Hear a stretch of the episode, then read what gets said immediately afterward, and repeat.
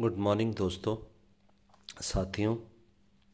आज मैं आपके साथ एक बहुत गहरी चीज़ शेयर करना चाहता हूँ, जो कुछ दिनों से मेरे अनुभव में आ रही है।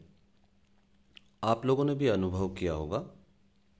इसको शेयर करते हैं तो शायद ये थोड़ा और हमारे जीवन में काम आ सकती है।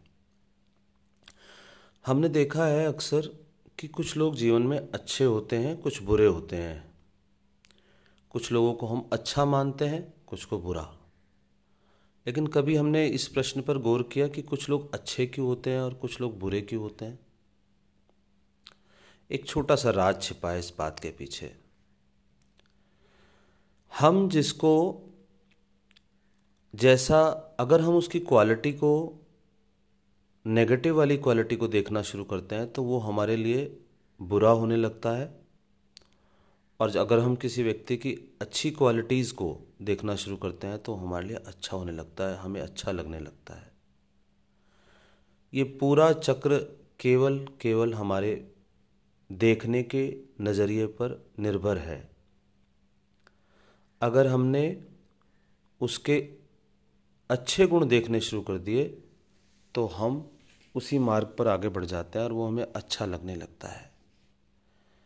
वो कुछ गलती भी करता है ना ऐसा व्यक्ति तो हम उसको इग्नोर कर देते हैं, नज़रअंदाज कर देते हैं।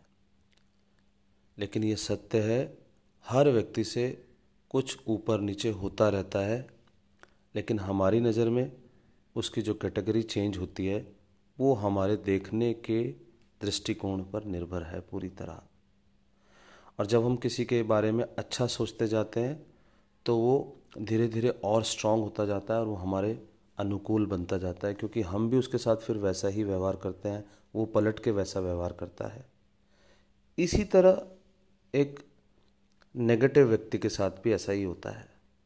शुरुआत में हम फ़र्स्ट टाइम उसकी एक गलती देखते हैं और उसके गलती के हिसाब से उसके साथ बात करते हैं। उस धारणा को बना के बात करते हैं तो उससे क्या होता है? हमने उसके प्रति एक नेगेटिव रिस्पॉन्स किया तो उसको भी हमारे बारे में वैसा ही दृष्टिकोण बन गया और ये कहानी मज़बूत होनी शुरू हो जाती है।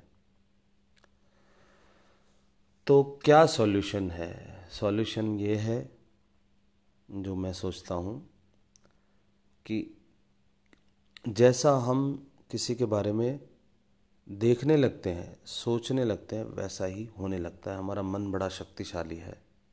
वैसी ही परिस्थितियाँ क्रिएट कर देता है। तो जीवन में अपने मन को पॉजिटिव और नेगेटिव धारणाओं से मुक्त करके स्वाभाविक रूप से जिए जो इस समय हो रहा है ना, जो घटना अपने आप घट रही है, उसके साथ बहते चलें और अपने जीवन को सुंदर, प्यारा, सहज और कंफर्टेबल रूप से जिए। पूर्व में हमसे जो कुछ हो चुका है, उसको छोड़ दें। आगे क्या होगा उसकी चिंता छोड़ दें। इस समय स्वाभाविक रूप से जो हमारे जीवन में घट रहा है, उसके साथ बहना आरंभ करें। आपका जीवन शुभ हो। जय गुरुदेव, जय सचिदानंद